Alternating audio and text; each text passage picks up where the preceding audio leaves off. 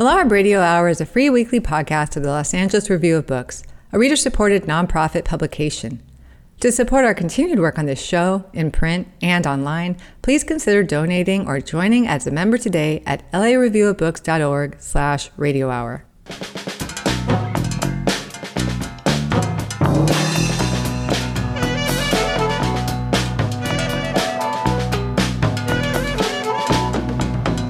and welcome to the LARB Radio Hour, brought to you by reader supported LA Review of Books. I'm your host, Eric Newman, and I'm joined today by my co host, Kate Wolf. Hi, Kate. Hi, Eric. So, on this week's show, I have a conversation with Phillip B. Williams about his debut novel, Ours. Huh. I wasn't on this interview with you and I have heard nothing about this book. So tell me all about it. So it's a complicated story, but basically, ours follows the story of a conjure woman named Saint. Wait, what is a conjure woman? Oh, a conjure woman is a person who uses conjure, so magic, to kind of like create effects in the real world. Okay. So one of the magical feats that she pulls off is basically she so this is right around the time it's in the time of slavery and then it kind of moves on slightly past emancipation and basically, what Saint does is she goes around and she liberates slaves from plantations. And then she creates a community called Ours that through magic, she makes it invisible to the outside world. So it creates this kind of potential utopia in which like these liberated slaves can live and they're kind of free from the encroachment and violence of like white tormentors. It's a fascinating novel that kind of blends its seems very much like Toni Morrison, but it's also like Octavia Butler in some ways. Like it's really, really fascinating. And more than anything, I think it gets to several very fascinating psychological portraits of how one comes out of an experience like slavery and also how communities both bind each other together to protect each other, but how that kind of protection can also become like a form of control that like the community chafes against. Mm, wow, that sounds really good. All right. Well, I won't I won't try to preface it any more than that because there's a lot that Phillip and I get into in this conversation. So we'll just get right to it. Great.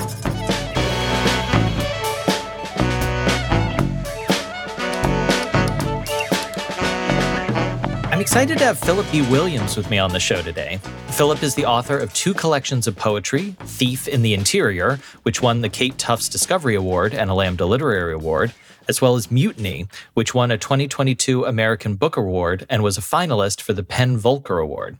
Phillip joins me today to talk about his latest book and debut novel, Ours, the sprawling story of the eponymous Missouri town where African slaves liberated by Saint, the conjure woman at the center of the novel, make a life for themselves and future generations while struggling to manage the trauma of the past and the uncertainty of the future. Saint uses her magical powers to protect the town from the threat of white violence that surrounds Black lives beyond the borders of ours. But as her powers falter and her all too human emotions threaten her relationship with the townspeople, what starts out as a liberationist utopia begins to feel like another kind of bondage as the decades wear on. By the end of Phillip's magisterial and moving novel, we have seen relationships take shape, be destroyed, and be resuscitated, seen characters confront not only the tortured memories of the past, but also the selves they are still trying to understand. We've seen how love contorts itself into control and then again into the demand for radical freedom. We've seen fearsome magic and godlike power channeled through the vicissitudes of human desire and all too human frailty. Ours, ultimately, then, is a tale of human characters learning how to heal, how to be free, and how to be with one another. Welcome to the show, Phillip. It's a pleasure to have you. I am so excited to be here. so let's talk about the kind of historical sweep of ours. So it starts, well, the action actually starts virtually in the present, I think, in like the 2020s. But we're, we're not going to talk about the frame story thus far. But really, the action of the novel starts around the 1830s. And then it kind of ends for most of the art characters in 1872. So, can you talk a little bit about this period, which obviously straddles the Civil War and emancipation and the beginnings of Reconstruction, and kind of in the center of it a kind of grand social experiment of like through magical intervention, these slaves are freed and then they get a place that is their own where they're protected. And so I just am curious kind of what about the time and the kind of ideas came to you, you know, as you were working on it? I wanted to start the story at the point where the institution of, the institution of slavery was on its way out, but was also in what some would argue its bloodiest.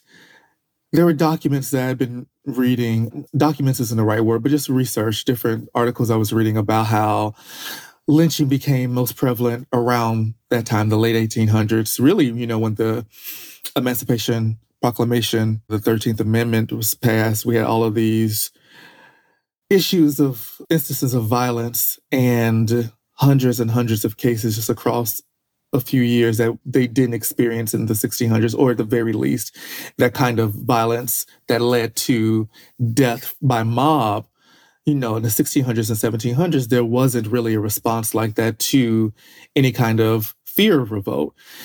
I wanted there to be the pinnacle of fear, the potential for that, the potential for the violence to be so exasperated that them, the characters that lived in ours, not experiencing that means that much more.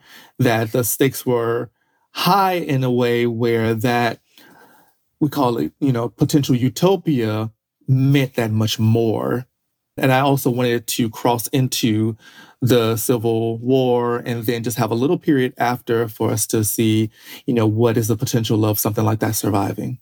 And, you know, before we talk about Saint, you know, which I, I definitely want us to get to. I want to talk about a few of the other characters that really moved me as I was reading the novel. So the first kind of, I guess, dyad in a way would be the relationship between two. They start out in the book as children. They are men by the end of the book.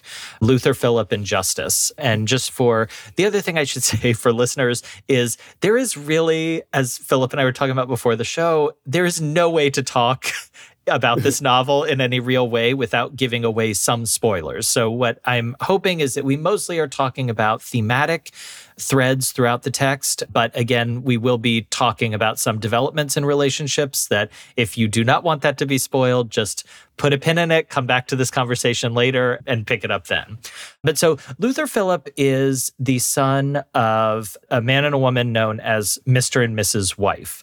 Mrs. Wife, through it's complicated, but Saint is not able to save her. Saint is seen as somebody who can save anyone because she has these magical powers. And Mrs. Wife dies, and that leaves Luther Philip and his father on their own. Meanwhile, another boy in ours, Justice, his parents, Honor and King, both die. This one is kind of more Saint's fault because she didn't really understand a particular, or she wasn't careful about how she let a particular conjure go on. And that ended up in the result of Justice's parents and also nearly the death of, of Justus himself. But so these two boys kind of form, along with Mr. Wife, a family of their own and they become extremely close. And as they grow older, kind of justice feels Luther Philip pulling away, and that causes lots of anger and animosity for him. But before I front load it too much, because this was this was a, a relationship that I think it's like in some readings, and we'll talk about how queerness operates in this novel. I think in some readings you could give this a kind of queer valence that like justice has this more than a friend desire for his best friend. But I think also at the heart of it, these are two boys, later two men, who really only have one another in this world, or like the other is the only one that can understand each of them. So, can you just talk a little bit about these characters and kind of what you were exploring in their relationship as it develops across the novel? Oh, that's a big one yeah. It's it's very complicated and beautiful. I think this reading about this relationship caused me to cry the most during mm. a book hmm. that made me cry several times. Well, it's a rich what they're trying to do is what any any of us who desire human connection try to do, which is build something that is not only sustainable but it feeds you. And they had not been I'm speaking to Mr. and Mrs. Wife, they had not been, let's say, properly fed. The institution of slavery doesn't feed anyone in any capacity. you know, it doesn't matter if the food is free, if, you know, you can go hunting on your quote unquote free time. And so there's an emotional instability that that happens when your family is always at the threat of being sold off or being murdered off. And so in this town, they have the opportunity for the first time to create and sustain and build a kind of agency where they can rename themselves whatever they want. They can choose whatever house they want to live in. If they want to work, they can work. If they don't, they don't. All of this is early in the book, so this isn't spoiling anything. And that is part of that first generation's journey to understanding what freedom means to them. Their children do not have that experience. And so they have to, on their own, figure out what freedom means to them outside of the institution of enslavement while living with and learning from folks who are also learning what freedom means from them post trauma of having been enslaved.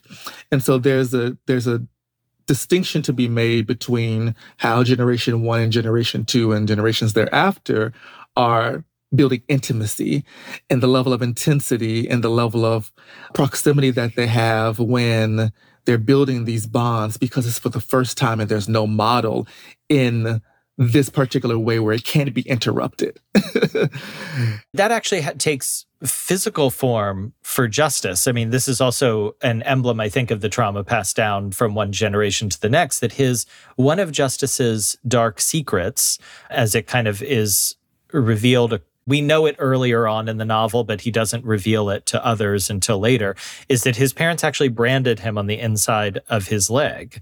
And I believe the justification that the novel provides for that is that one, they are very traumatized by the experience of slavery, and they are, even though they are living in a place that guarantees them security, though not always, they are constantly afraid, it seems to me, of their family being taken away or losing their child. And that what they have seen is that in newspaper reports, strange markings on someone's body might be commented on. And so if their child ever were taken away, they might be able to find him through this. But it's also a very brutal thing that they've done to him towards the end when he's trying to repair his relationship not only with himself but also obviously with Luther Phillip Justice tries to cut this brand out because he feels that it's something that makes him he uses the word i believe like makes him an animal. It's a very dark part of the book but it's also i think where you see the fusion of like trauma and love at the same time. At the same time yes and him wanting needing to cut that brand was him trying to figure out how to love himself you know? There's the implication that to be branded is to be animal. And of course, there are different rituals that do not support that idea at all. The brand is something that, when done with permission, you know, can symbolically mean, you know, a connection between, you know, people who are not actually kin, but now you have a kinship or a rite of passage has been, has taken place. But with them, it was absolutely a response to if we were to lose him and someone were to find him, they would say, this marking was on him in this location. And so what they're doing is they're not trusting the process, so to speak. They're not believing that even though the safety that they have that has been secured for them by someone who is incredibly powerful and has proven it time and time again, even though they have that as evidence, they understand a human being has given them that. It's not part and parcel of just existing. So if a human can give it to you, another human or the same human can take it away. and so to them, it doesn't really matter that the institution of, of slavery, that enslavement has ostensibly ended permanently in their lives. What they know is this is how we protect what we love. And that doesn't go for everyone. It's just for them in particular. They can't release that history. Let's also talk about Franklin and Thylas. So Franklin is like it's complicated to use these terms because they didn't quite exist as part of the consciousness back then. But Franklin, I think we would describe as being gay. And he has a relationship with a woman named Thylas who he lives with. And I think she also kind of knows eventually Franklin goes to a, there's a nearby town that becomes important for other reasons that we can't give away for spoilers. But there's a man there named Foster who Franklin meets in the woods, and they have a relationship until Franklin kind of goes away and Foster finds another person. But I was very interested in this relationship between Franklin. This is a spoiler, but it's something that I think speaks to his relationship with Tylus is that he commits suicide because he's aggrieved over the loss of this of this one love that he had with Foster. It's maybe more complicated than that. There's other things that he's processing too. But Thylius really mourns him. I mean, and it's it's that this is not a it's not a romantic relationship in a kind of sexual way, but it is a romantic relationship in almost every other way. So I'm just curious if you can talk about the kind of changes that those characters go through and what you were trying to do with that kind of dyad. Absolutely. Thylius and Franklin, in my writing of them, I didn't want them to have a romantic relationship, though, and I think we might be using these words uh, similarly. They have a very intimate relationship. Their closeness is one of absolute trust. And it is because what they were paired off to do when they were on the plantation was so vile and it never gratefully never happened. They were saved before they were forced to to do that. But franklin thereafter was like i'm going to protect you. I'm going to be a guardian to you. We're going to stay together. We're going to look out for each other. And uh, that's the linkage that they have. The intensity of their relationship is founded on the fact that they were paired to be destructive to one another and ended up deciding against that. It was a decision to do that.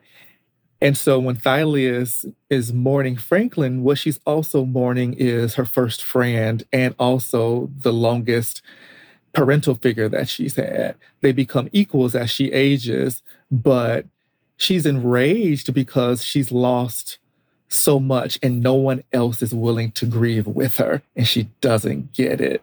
And so what I wanted to really, you know, bring to light is that there's sometimes a way where again this is about isolation and being alone. The book is really heavily about loss. How do we take care of each other? How do we help each other have grieving ceremonies when finally and during this time period when at last we are not property, when we can actually do these things. And I keep saying uninterrupted because I think of slavery and I think of the Middle Passage and I think of uh, Jim Crow. All of these were interruptions of the pleasure, the beauty, the intellectual capacity that, you know, Black people have in the country. This is the moment where all of these things can be put on the table and we say, look at them. How do we sort through this trash? And where do we find the gems? Do we find the gems in ourselves or do we find in the collective? The answer is both. And that couple is a way of exploring that dyad of needing self and needing privacy, but also needing to get out of that privacy and have a support system mm-hmm. in the community. The last couple that I wanted to talk to you about was well, there's three of them actually. They're not mm-hmm. really a couple either, but two of them eventually are. Is so there's Francis and Joy who come to they come into ours and it's already their arrival is a bit of a sign that Saint's powers are fading because the part of the the deal with ours is that it is rendered through her conjure magic invisible to the outside world so they can't be chased by slave catchers, they can't be invaded at least in the beginning of the novel, but that also people can't just walk into ours. So not only will they not see it, but they're kind of misdirected because of the power of Saint's magic that protects it. But Francis and Joy are able to kind of pierce through the veil and walk right into ours. And they have powers of their own. Francis is an amazing character. I mean, I, I don't want to say she because Francis answers to both. She is also a he, but one of Francis's powers is that any violence that is aimed at Francis's body gets revisited on the person who is trying to do violence to them. So, for example, when she there's many situations in which she's being shot at by men who then find their own bullets piercing their own flesh, which is it is really wonderfully described in the book. And Joy also has a different kind of power, but neither of them and this is the the other big thread in the novel which is the problem of memory so francis especially towards the end of the book, she her people are from or she is from the water, which is clearly a reference to the Middle Passage and the violence of the Middle Passage. But Frances kind of doesn't under she doesn't know why her power exists. She doesn't know where it comes from. She does have some more formal knowledge of conjure work. So she has that. She knows in some ways how to channel it, but her past is basically a complete blank to her. And Joy is similar. Joy remembers being helped by two women who become important later, and that would be a spoiler, so I won't give that one away. and then there's the third character is Abba, who is eventually he and Joy end up together. But Abba is really kind of on his own. He also has a magical power and is trained, or I guess we would say like studied in how to use it or the kind of operation of it.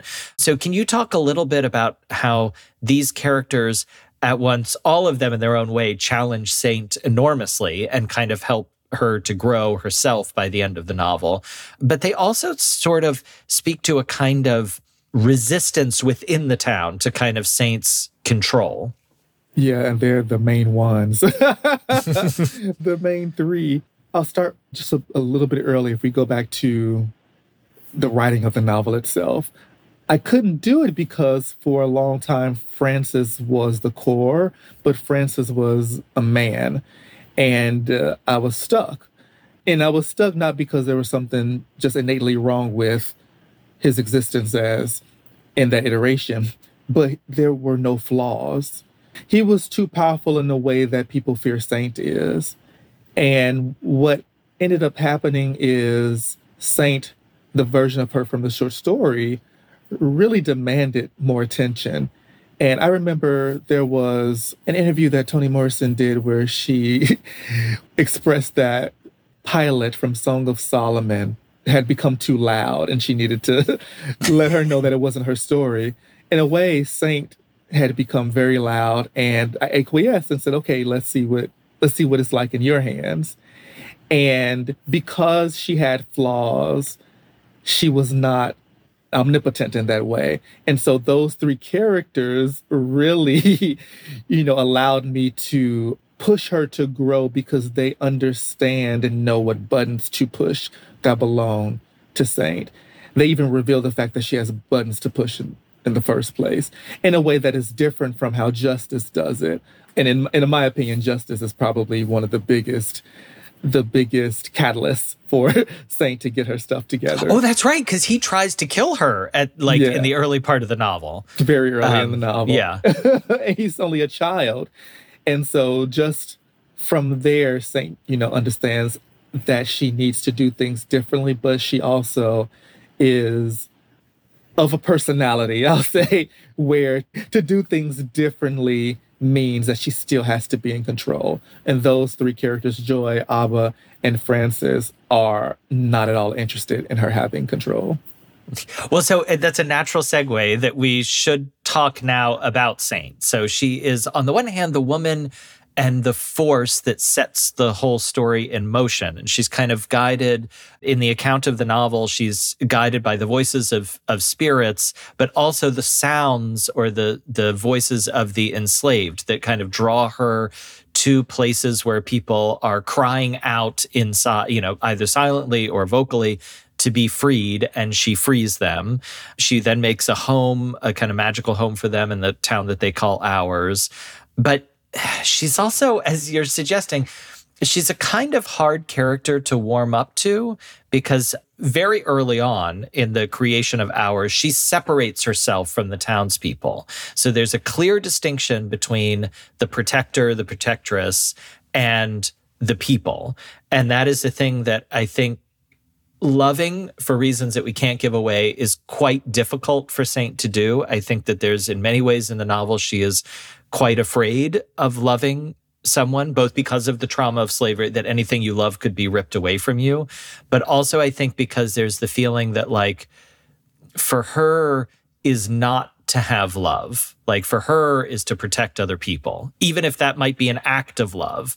And then, as you're saying, you know, kind of when these people resist, she kind of starts to seem less like a benefactor and more like a prison warden. You know, like there's this other form of bondage where it's like you have to do what she says.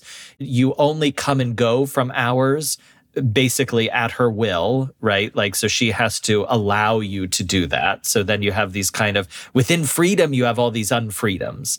But let me, well, let me stop because there's just so many things that are front loaded about her. Just talk about Saint and because she is such a beautiful and complicated character.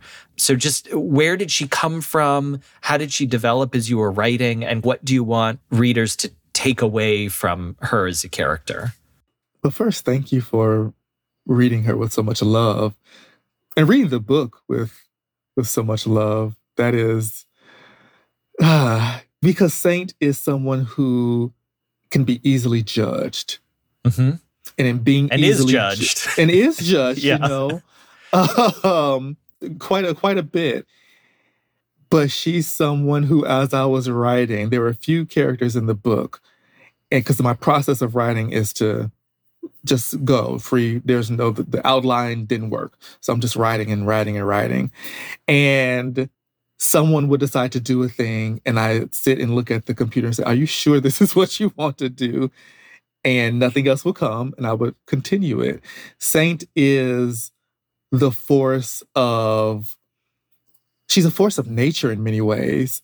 She, you know, in order for her to continue to be, in her mind, a successful guardian, she has to separate herself from people so that their love for her doesn't contaminate. She sees it as being a kind of contamination it because it becomes risky. Love is unpredictable if there's anything more unpredictable than freedom, it's love.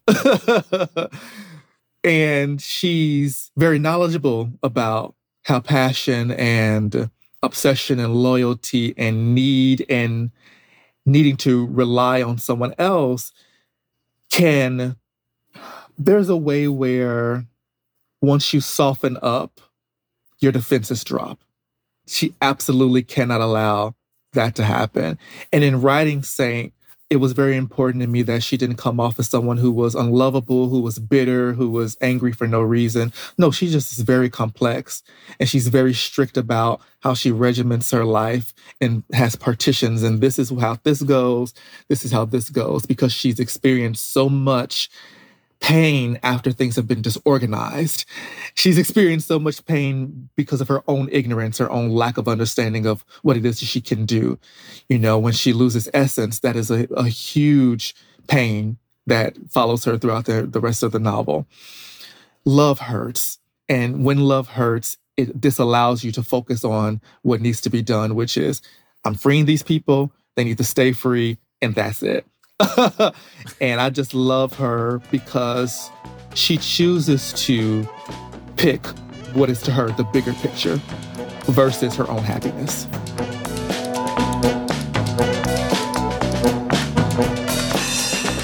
You're listening to the LARB Radio Hour. We've been speaking with Phillip B. Williams, author of Ours. We'll return to that conversation in just a moment, but first, we have this week's book recommendation.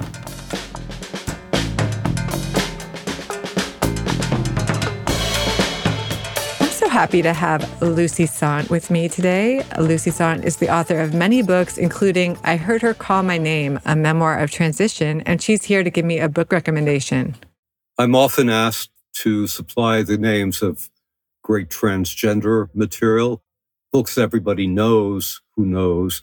Nevada by Imogen Binnie is a great name, a great book. And Histories of the Transgender Child by Jules Gill Peterson is a great book. But my my favorite trans memoir, I think, is out of print, and that is April Ashley's Odyssey. April Ashley was a British trans woman, grew up in the 40s and 50s, came out in the 50s, went to work on the Riviera in Paris clubs. She was married a baronet and was not outed until their very public divorce in the mid 60s. And she died just a couple years ago, a grande dame, truly. And her book is the funniest trans memoir you'll find. It's not a subject that's attracted a lot of humor, but it's her book is she's a sharp observer. I don't know how good a writer she was because it's House told too, but she's got all the observational and verbal skills. And uh, her view of what being trans was like 60 or 70 years ago is pretty amazing. So maybe some enterprising small publisher will be in the mood to reissue this. April Ashley's Odyssey. And will you tell us the author one more time? April Ashley. Thank you so much. That sounds great. I hope as well that that will be reissued. Thank you so much, Lucy. Sure. Thank you, Kate. That was Lucy Sante. Her new book is called I Heard Her Call My Name, a memoir of transition.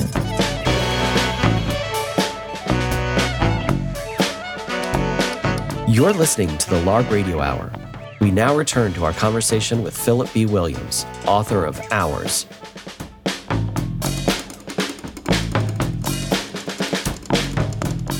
there is also with Saint, which is a little bit distinct from the other characters. You mentioned Essence. So Essence is a uh, she Choctaw. No, she's a maroon. So there's a mix of things happening, but she's more like African based maroon. Okay.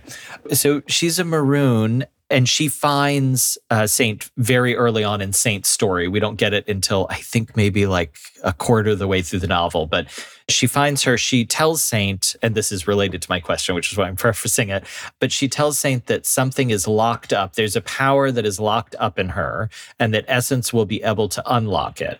But when she begins to unlock it, and there's Saint, for example, her emotions change weather patterns. There's whenever she gets really angry or there's a moment of like extreme emotional intensity, she can cause lightning to kind of come down and, and hurt people, which is why Essence, who at the time is that she's helping Saint is pregnant, says on the one hand unlocks her and then rejects her, like pushes her mm-hmm. away to say that right. I need you to go away because you're a danger to me and to my people. So the point that I'm trying to get to is that Saint also doesn't, she has this incredible power and she knows kind of what she needs to do from having read certain books. But unlike the other characters, she has no formal religious or esoteric practice. So, like Francis will say, You don't even have an altar. Like, how do you know? And there's another character, Aurora, later on in the book, who says, You know, who was the saint sees the figure of a spirit in a woman who dies uh, in actually in mrs wife as she's dying. And she doesn't know who this person is. And aurora points out that she's like you don't know any of these spirits. Like you don't know what you're dealing with these incredible forces and you have no idea about any of the cosmology or like how to work it. So, eh, can you talk a little bit about that? Like, Saints, for lack of a better word, like her kind of as a magical savant, you know, like she doesn't know how she does yeah. it, she just does it. And is that a risk for her? Is that something that actually puts things in danger? The fact that she doesn't have an organized system, she doesn't have a value system in which to enfold her acts of magic. It points to the nature the necessary nature of creating one's own ceremonies. So it's not that Christianity, because it existed, because it is the way that it is, assisted with helping people survive mentally, emotionally through enslavement, is that in the book really questions this idea that however one receives God is correct or healthy or helpful. Is that once the word with a capital W was received, what was done with that was made revolutionary, was made emancipatory.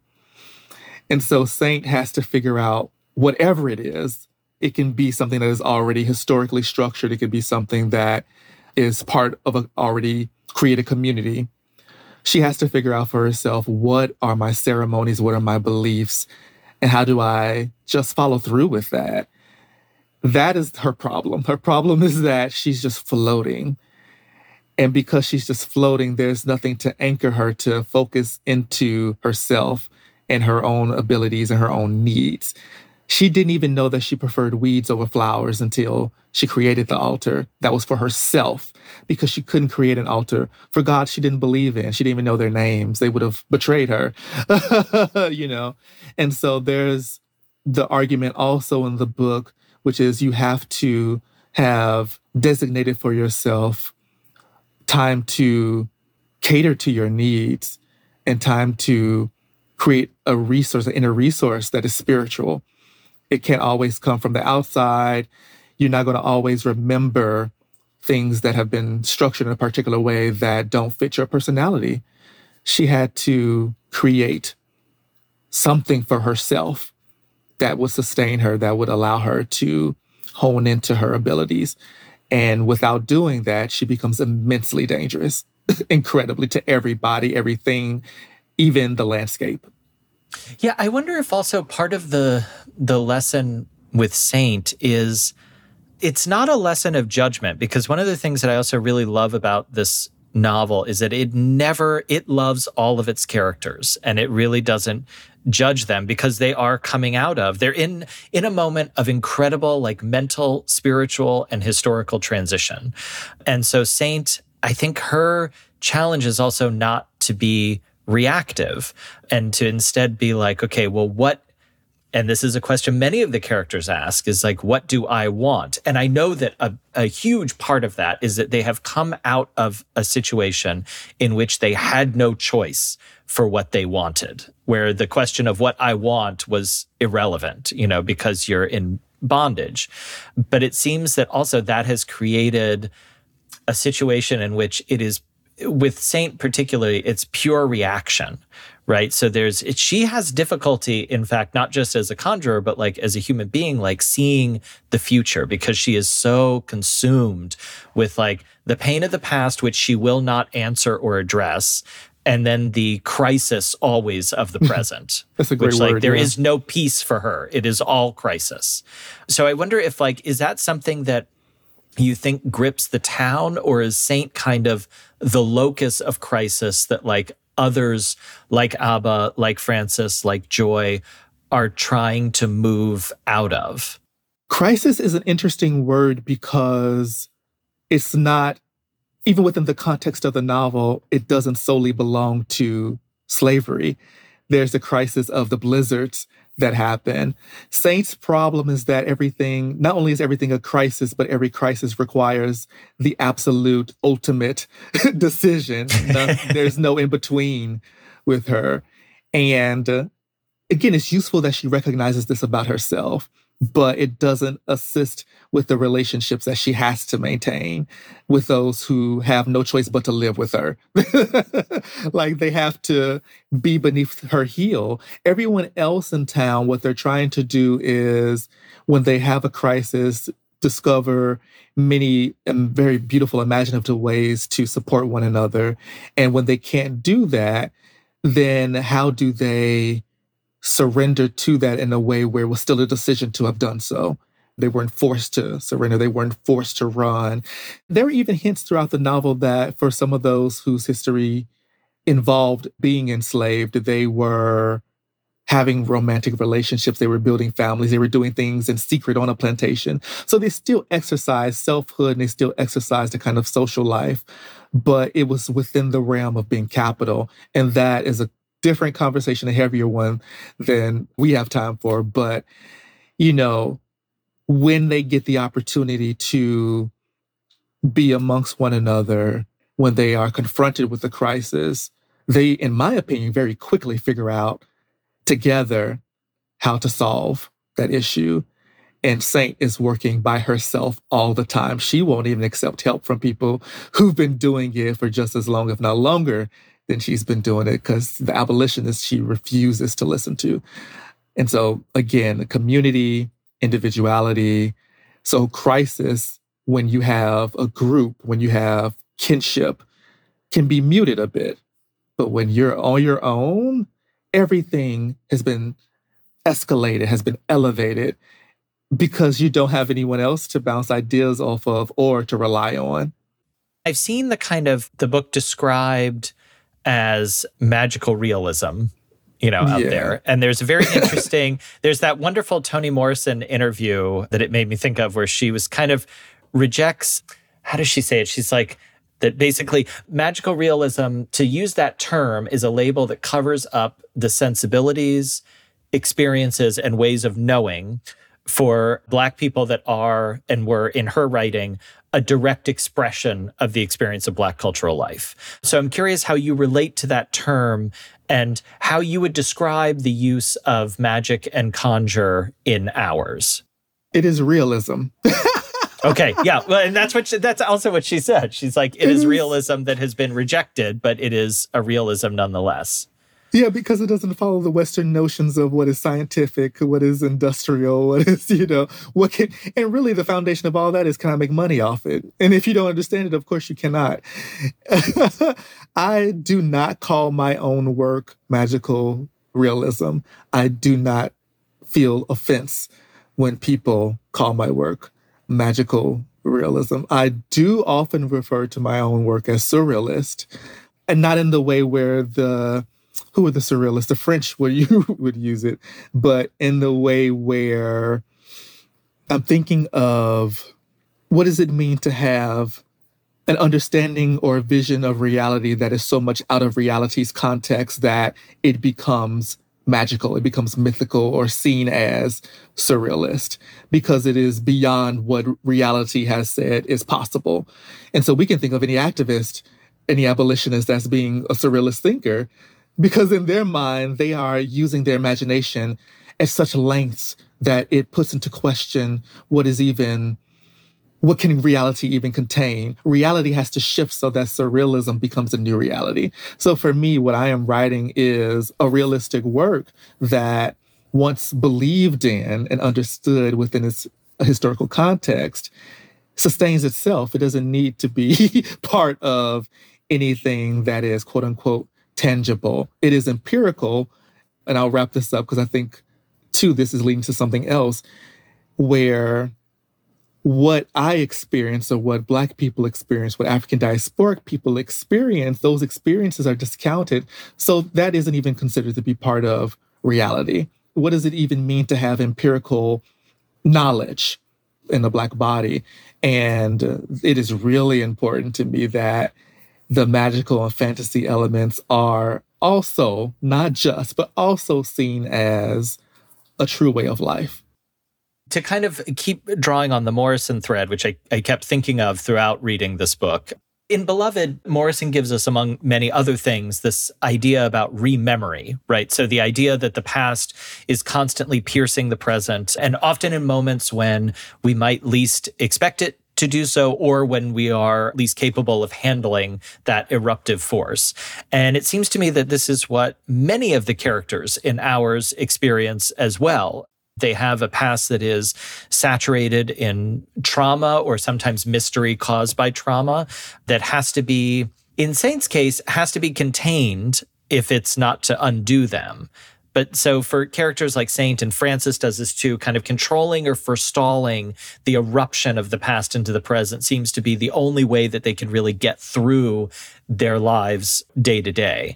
But for others, like Franklin, for example, we were talking about earlier, confronting the past seems to be there's a moment in Franklin's past where his trauma is that he feels responsible for the death of a boy that he was very close with. He is not responsible for that. Like the violence of slavery is responsible for that. And also inter-community violence. But it seems for him that confronting his past is the only way that he can experience wholeness, right? Even if that wholeness in some ways may end up destroying him. So I'm curious kind of how your characters or how you think how they relate to the past and how you want them to relate to the past. Like what's at stake in memory for these characters and whether or not you like how you feel about the idea of rememory. A lot of those characters have to find for their own mental health ways to and this is really important to Thylias because she says that you she wanted to make her grief her pain known to others, but they can they can only feel what they feel. She can't transfer her exact feelings into other people. And she wanted them to know that. And it's so important for the past to be known, not to be dealt with. Like I've hear I've heard that a lot. Well, you have to deal with your past. We have to sit with it and find understanding in it and also connect to it so that you can disconnect from it in a way where it's I wish that wouldn't have happened. I wish that hadn't have happened. I want this to be because that's where the trauma really finds its power is in the regret and the shame, the guilt, and the idea that it could have been better, it should have been better. The fact of the matter is, you are in the present tense. The past has given you a system or, or I'm going to use a strange word because my, my words are twisted, a crevasse of knowledge, a kind of bowl of knowledge to, to dip into and learn from and use to help other people. And Franklin can't do that because Franklin has kept it all to himself. Thylias can do that because she's condemning everyone for not assisting her in her grief to begin with, knowing that, you know, he was, Franklin was a really important part of that town. And so memory surfaces when people are on the verge of, of growth in the book. Now, whether they accept it or not, that decides if they're going to transition from powerlessness into, into power. Rememory, in a way, I think Francis and Thylias have that the most because their memories actually take them over at some point in the book. But yeah, my so my relation to rememory is to be is to honor Morrison's craft work of rememory. I'm not thinking of it as a social ideology or that's not really exactly how I want to a way of thinking about life or a way of thinking about memory, though I think that is a it is a way of doing that. But I, I'm using it strictly as a craft element. How are the characters overtaken by their experiences in such a way that it is palimpsest or maybe even erases what their contemporary moment is.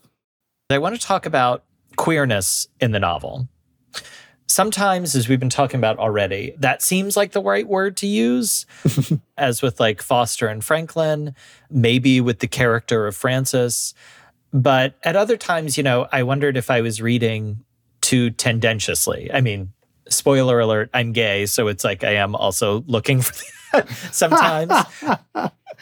but yeah. but the the concern for me about reading tendentiously is that I think sometimes maybe by doing that, I'm reading in a way that is distorting what are so often really stories about two or possibly more people that are trying to heal themselves and support one another.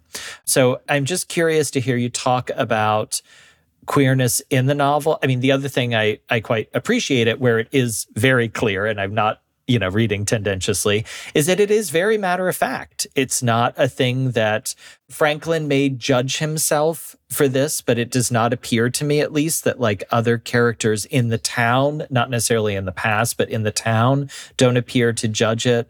Francis's kind of non binary existence is not a thing that seems to cause an issue for anyone. I mean, there's many other issues that she causes for other people, but it's like that, that is not the one. So, yeah, can you just talk a little bit about queerness for the characters, what that might mean or not mean, and kind of how you see it circulating in the novel? So, I had this discussion with my agent, Bill Clegg. Shout out to Bill Clegg, who saw the earliest version of this novel in four chapters and said, Oh, this is a stunner. so he saw the vision early. And um, it was a fear of mine that certain characters would be read in a way that was queer when what I wanted them to be read as was discovering what love was and having for them an intimate bond that is so often disallowed for, in this case, cishet men or kept secret. Can we talk about the the rites of passage that cishet men have that far out gay what gay men yes yes yeah yeah. and and the fact that they can keep that secret and we still have to bear the burden of that secret it's like you have no people have no idea some of the things that you all do to bond with one another that we would not do in our worst day and, and i wanted it to be allowed for these men to just be kind to each other and just be soft with each other and not necessarily be read as, oh, they're in love with one another in a romantic way. No, they're in love with one another in a way that is important for their growth to be able to love other people. And when it comes to Foster and Rain, they are a couple. They are two men who are romantically and spiritually bonded. That's another thing. What are the ways that people are spiritually bound? Franklin, to me, is someone who is so in need of male company that he doesn't really understand that when he finds it in Foster, that he has no understanding of what he's doing to Foster by not engaging with him in a way that sees him as anything other than a tool for connection. His trauma is based off of the things that men, young and old, have done to him. And he's always seeking male company. And when he finally finds it in Foster, and it turns out to be romantic in a way, sexual, absolutely, he can't let go of the fact that men had done this to me. When I look at a man's mouth, this is what I see. That boy died right in front of me. So it's not that he is what we would deem a kind of, uh, what is it? I don't like using the word homophobia because there's no fear. It's all just, you know, kind of deep set hatred. It's not that. He doesn't have that. He doesn't understand himself. He doesn't understand how his past finds expansion in his relationships with other men. He doesn't understand how his loneliness and his response to his loneliness are both violent. He experienced loneliness because of violence and his own way of expressing how he moves, you know, the way that he moves through loneliness is violent, it's socially violent, it's emotionally violent. And then with Luther Phillip and Justice, these are two boys who are first generation free, allowed to be free for the first time, where they can decide how that relationship goes. They can see organically what happens and they can make those mistakes and not have some so called master saying, You can't do that because that doesn't make more slaves for me. You should be having sex. Or you can do this because it pleases whoever is in the house, right? They are allowed to do whatever they want. And it is very important for Mr. Wife to see that and allow that. I'm going long now because it's a rich question that to me is founded in what is the social capacity that people have when they're just left alone? When they're just left alone, what do they decide to do and what can they become on their own when they have the freedom to do that? And sometimes the answer is they build really strong bonds that, because of their strength, become more easily broken. it could be that they are incapable of creating bonds with it, which then makes it impossible for them to remain bonded to the earth. Or they make sustainable, healthy bonds with one another that makes it possible for them to be worshipful of the earth and to be understanding of other people in the communities in which they live. The last thing that I wanted to ask you about is kind of so near the end of the book, and this is, I guess, like maybe the the bigger spoiler, but not really. So near the end of the book, it's 1872. It's revealed that Saint and possibly many of the inhabitants of ours have kind of gotten themselves stuck back in the 1830s and 40s when they moved to the town, when they created the town. So, can you talk a little bit about what that turn, that kind of, because there's a woman, Aurora, from outside of the town is like, no, this is the time that it is. Like, you don't understand what time it is. Can you just talk a little bit about that as a reality for the characters, but also metaphorically, maybe as an articulation of something that has been arrested or stopped up in them since their liberation? Mm-hmm. Since their enslavement.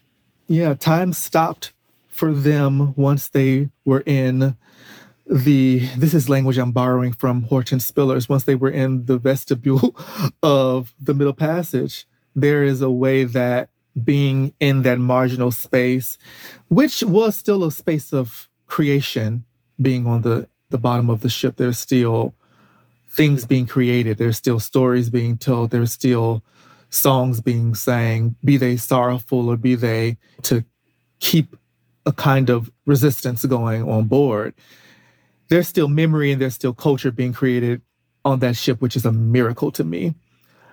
but there is a there's a freezing of time that happens that happened on the the slave ship and it's a freezing of time that the book argues has to be exercised you can't just be made free in the body you have to be made free in all ways of living otherwise you remain frozen in the vestibule of the middle passage you remain frozen in the experience of enslavement and so Aurora's commentary on that is saying, y'all been doing whatever y'all wanted over there, but over here, this is what time it is.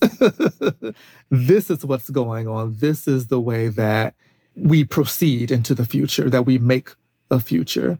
She's not saying that Saint and those and ours are wrong, but she's saying they had a misinterpretation of what they were experiencing which is very different. yeah.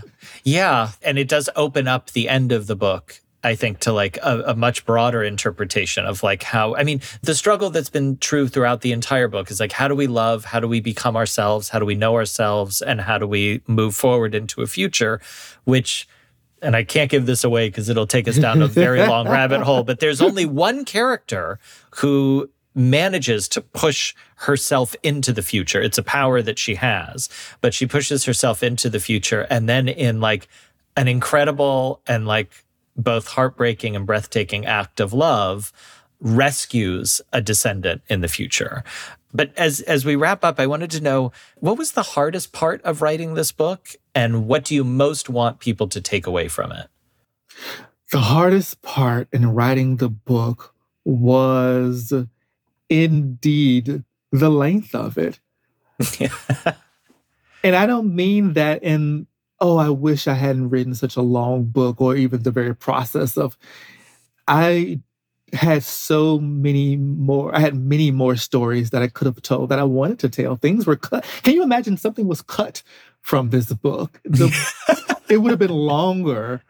and by and by a significant amount, it would have been longer if those cuts were not made. The length that it is now, in my opinion, is ideal. I do not like when people complain about a book being long as though they didn't pick it up and flip through it and see that it was long to begin with. That's like ordering spicy food and you know that spice isn't your thing.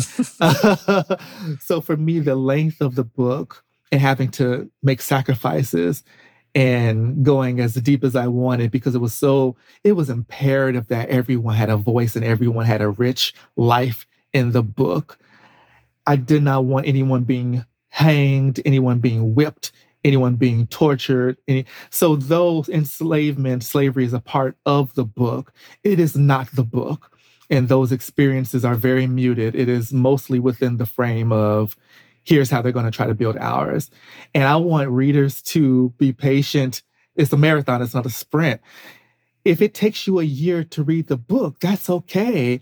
Folks, like it took me so long to finish XYZ book. What's wrong with that? You're not in school. Take as long as you want. You can read a page a day. who's who's going to check you? Do what you got to do to finish the book. This isn't. It shouldn't feel like a punishment to read something that is demanding, and it's only demanding because it's saying I am giving you so much. I'm giving you as much as I can. That was a challenge of writing it. I gave so much. I was tired. I was exhausted. And I want readers to not feel as though they are in competition with their traumatized childhood. Read the book at your own pace. You know, if you don't know a word, look it up. It's okay you can even just skip over a word. You will understand what is going on in the book. Trust me. and that's and that's my final word on that. I love that. We've been speaking to Phillip B. Williams, author most recently of Ours. Thank you so much for joining us. Thanks for having me. I am honored.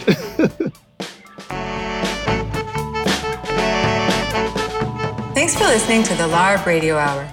Subscribe to our show on Apple Podcasts, SoundCloud, Spotify, or wherever else you get your podcasts. If you like the show, please rate us on Apple Podcasts to help us get the word out. And we'd love to hear from you. The producers at the LARB Radio Hour are Medaya Ocher, Kate Wolf, and Eric Newman. Our executive producer is Alan Minsky. Our sound engineer is Matea Bain. Editorial production by Jake Levins. Our intro music was written and performed by Imogen Teasley Vlautin.